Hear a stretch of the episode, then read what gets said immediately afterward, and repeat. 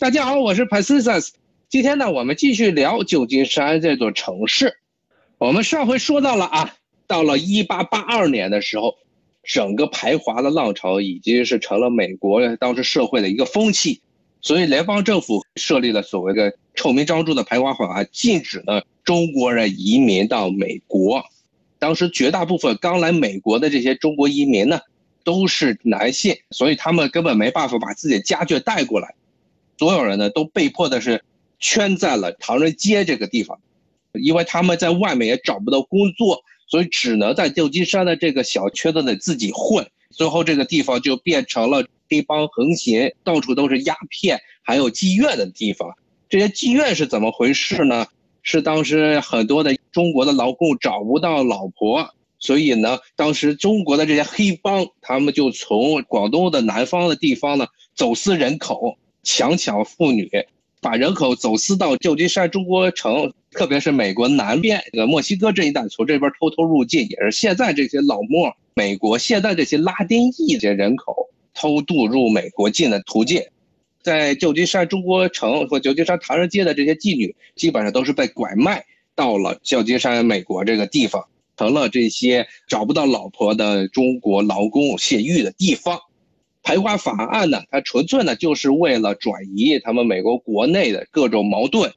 把中国人当做了一个替罪羊。当时因为中国人是最好当替罪羊的，他首先是黄种人，对于白人来说，无论是欧洲的哪个族裔来说，他们认为黄种人都是最劣等的。虽然他们欧洲人自己内部也有很严重的歧视。其次呢，他们认为呢少这么一个族裔与他们抢美国这个地盘，对他们来说是件好事儿。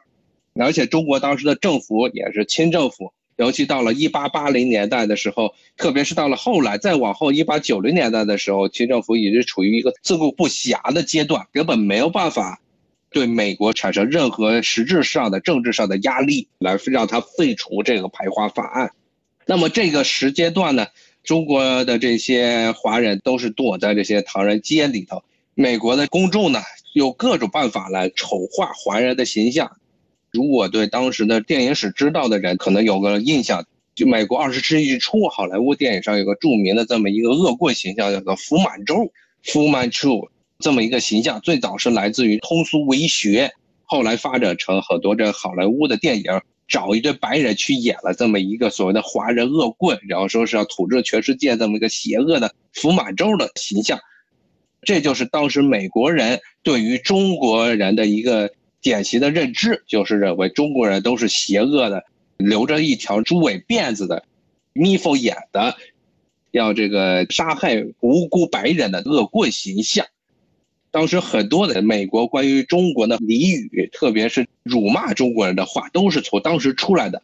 最著名的一个就叫 Chinaman，就是中国佬。最早这个词呢是在美的华人对自己的一个自称，但是后来呢，逐渐就变成了。外国人，特别是这些白人呃，骂中国人的时候，称中国人是中国佬。还有一个专门的相关的词汇叫做 Chinaman's chance，就是中国佬的机会，是说的是这个机会基本上是不可能出现的机会。为什么呢？就是因为当时最早是加州带头要求这些公司企业和这些政府部门不再雇佣中国人，所以中国人当时在美国能够挣钱的机会基本上是零。不能说挣钱的机会了，他们能生活下来的机会都是零，所以把中国佬的机会就指着基本上是不可能出现的事情，叫做中国佬的机会。当时华人在旧金山的这些华人，当时的情况其实就很像是，与其说是像是美国的一些居民呢，更不如说像是在二战时候呢被纳粹囚禁的犹太人。当时他们境遇基本上是差不多就是这个境界，然后在整个唐人街中混。黑帮的统治着整个唐人街，旧金山的唐人街是臭名昭著的鸦片、妓院，还有黑帮火并的场所。基本上，旧金山政府对唐人街也是不管不问。虽然当时这个美国政府因为强烈的民意的挟持之下呢，通过了排华法案，把中国人从美国移民的可能性中排除，但是呢。后来的是日本的移民，大批的也来到了美国，也是最早是在加州登陆，然后他们呢当时中国人被迫的放弃的这些职位，都是被日本人给连上了。一开始中国人是搞矿工，然后什么卡车司机，然后农夫这些职位，后来都被禁止中国人参加，所以日本人挑起了这些大梁。但是呢，很快的，美国呢又出现了排日的浪潮，特别是后来到了一九四零年代的时候，特别是日本偷袭珍珠港之后，美国又通行了一系列的法令，把日本人都关在了集中营里。二战爆发是美国人把日本人关到集中营之前呢，美国政府其实已经通过了一个新的法律，移民法律，当时是禁止所有的东亚地区的人，包括东南亚地区的黄种人移民到美国。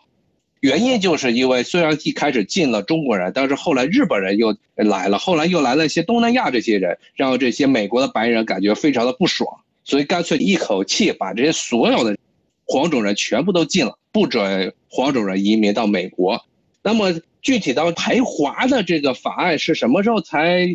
终止呢？我们刚才说的是一八八二年他通过的，其实这还要到了一九四零年代，美国呢当时和中国成了二战时候的盟友，这个时候美国为了表示表示所谓的诚意，才把排华法案逐步的放松，最后呢才慢慢的不再说这排华法案的事情，但是最后呢。真正的解决排华法案这么一个种族歧视制度，特别是向中国人道歉，还是到了二十一世纪初的时候，当时的一些华裔的这些议员说要求美国的政府对当时排华的事情进行道歉。当时这个美国的国会、美国的众议院才通过了一个决议案，二零一二年的时候通过了一个决议案，向所有受到排华法案冲击的这些中国人进行道歉。但这个事情呢，造成了一个很严重的结果，就是一开始虽然加州是中国移民非常多的一个州，但是呢，后来中国移民在美国的数目一直就上不去，一直到现在。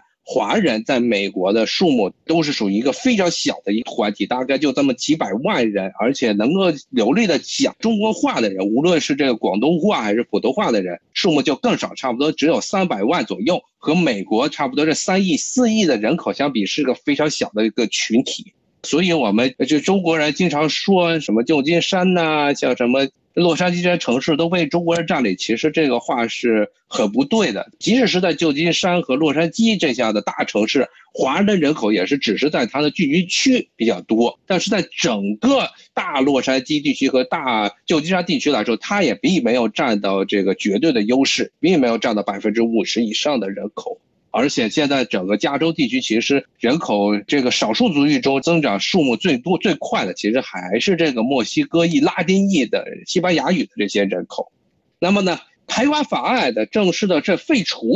是一九四三年，然后呢，但是在加州这个地方废除排华法案，其实执行的并不是特别彻底，三心二意，直到了这个一九四八年。他们加州的政府才通过一系列的法令呢，才缓解了对中国华人的歧视。一九四八年，包括呢，甚至当时还有一些奇葩的法律，禁止了白人和黄种人结婚。那么呢，这个旧金山这个地方呢，到了一九五零年代的时候，排华的对中国人的这个歧视才逐渐的告一段落。但是呢。呃，我们也知道，一九五零年又出了一件新的事情，那就是这个冷战的爆发。那么呢，当时美国呢，对于所有的这个社会主义阵营的国家，都又抱有了一种另外一种歇斯底里的排斥和痛恨。所以呢，当时中国人，呃，因为当时中华人民共和国已建立了，而且跟美国没有建交，所以当时。中国又变成了这个美国，因为政治原因，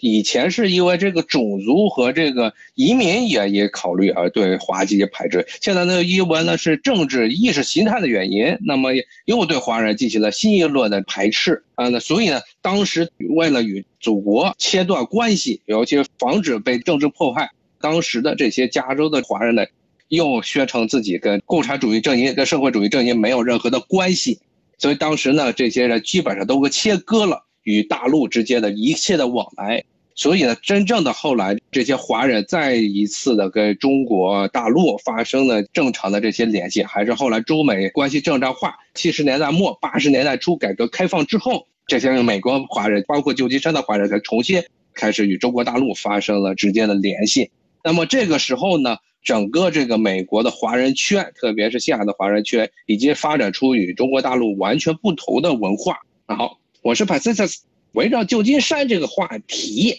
今天时间不多了，咱们下回再见，拜拜。